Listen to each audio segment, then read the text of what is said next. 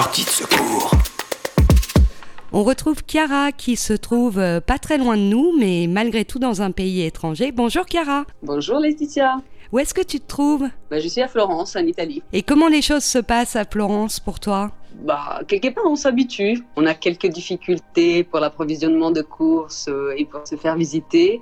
Mais, euh, mais sinon, je pense qu'on on, s'en sort bien. Il y a beaucoup de, solidarité, beaucoup d'activités qui se qui s'organisent euh, entre les voisins ou à distance, entre les amis.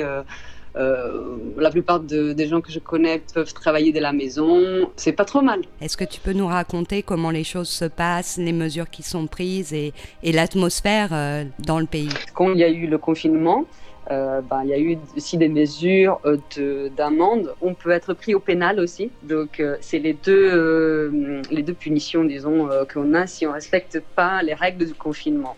Et parmi les premiers qui ont, été, qui ont pris une amende, c'est un groupe de 70 euh, euh, génères, donc euh, des, petits papis, qui ne qui voulaient pas respecter ces règles parce que trouvaient qu'en fait c'était pas grave, c'était eux les gens en danger et qu'ils pouvaient bien se retrouver pour faire une petite une petite séance de pétanque dans la place du village. Ça, je trouve dans les pays latins, c'est sûr que assez compliqué, oui c'est compliqué. Chiara, sur le plan économique, comment ça se passe en Italie? C'est une vraie catastrophe. Donc, euh, je, honnêtement, je ne sais pas comment on pourra se sortir de ça.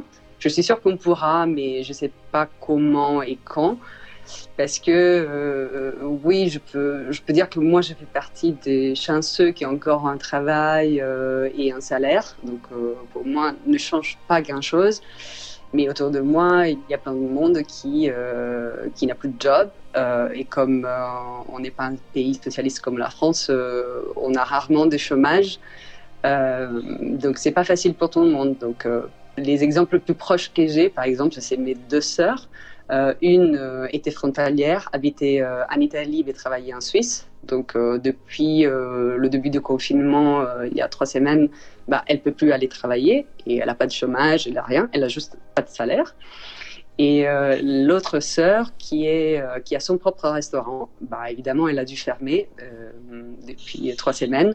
Donc, elle essaye de, bah, de faire du delivery, de garder les contacts avec ses clients, de faire des activités, mais elle non plus, elle n'a pas des revenus. Et dans les hôpitaux, Chiara, on voit d'ici que euh, de la même manière, la situation est dramatique. Euh, quel regard tu poses, toi, sur, euh, sur ce qui se passe dans les hôpitaux italiens? Écoute, il faut distinguer, je pense, parce que, en fait, les hôpitaux qui sont en vraie difficulté, c'est les hôpitaux des régions du Nord surtout de Lombardie, donc Milan, la province de Milan et la province de Bergame. Euh, et là-bas, la situation est vraiment, vraiment, vraiment très tendue. Je pense qu'on a été très réactif. Euh, on a, sur le modèle chinois, euh, lancé la construction d'un nouvel hôpital sur une zone d'expo qui n'était pas utilisée. On a ouvert beaucoup de places pour recruter des infirmiers, des médecins qui viennent d'autres régions d'Italie pour aller porter du renfort aux régions du Nord. Donc la gestion euh, de ces genres de, situations de crise est pas facile parce qu'on apprend sur nos erreurs.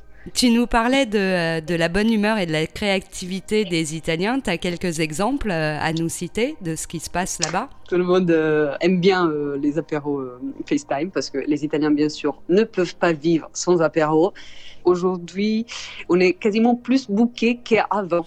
J'ai jamais autant euh, fait des apéros euh, comme depuis que je suis en confinement, parce que j'arrive à en faire aussi trois dans la soirée. Ah oui, c'est pas mal.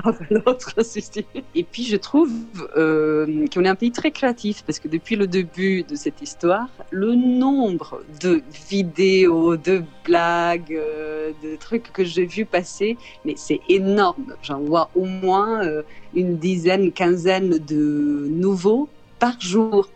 Donc, ce qui me fait dire qu'il y a quand même des gens qui, il quelques jours, arrivent à penser à une histoire, à euh, l'écrire, à la mettre en scène, à trouver les acteurs, à faire le montage et à y faire la diffusion. Je trouve que c'est quand même génial. C'est qu'il y a vraiment un, de, de, la créativité dans ce pays qui est un peu mal exploité peut-être. Merci beaucoup Chiara, tu nous donnes des nouvelles prochainement? Absolument. À très vite. Ciao. Sortie de secours.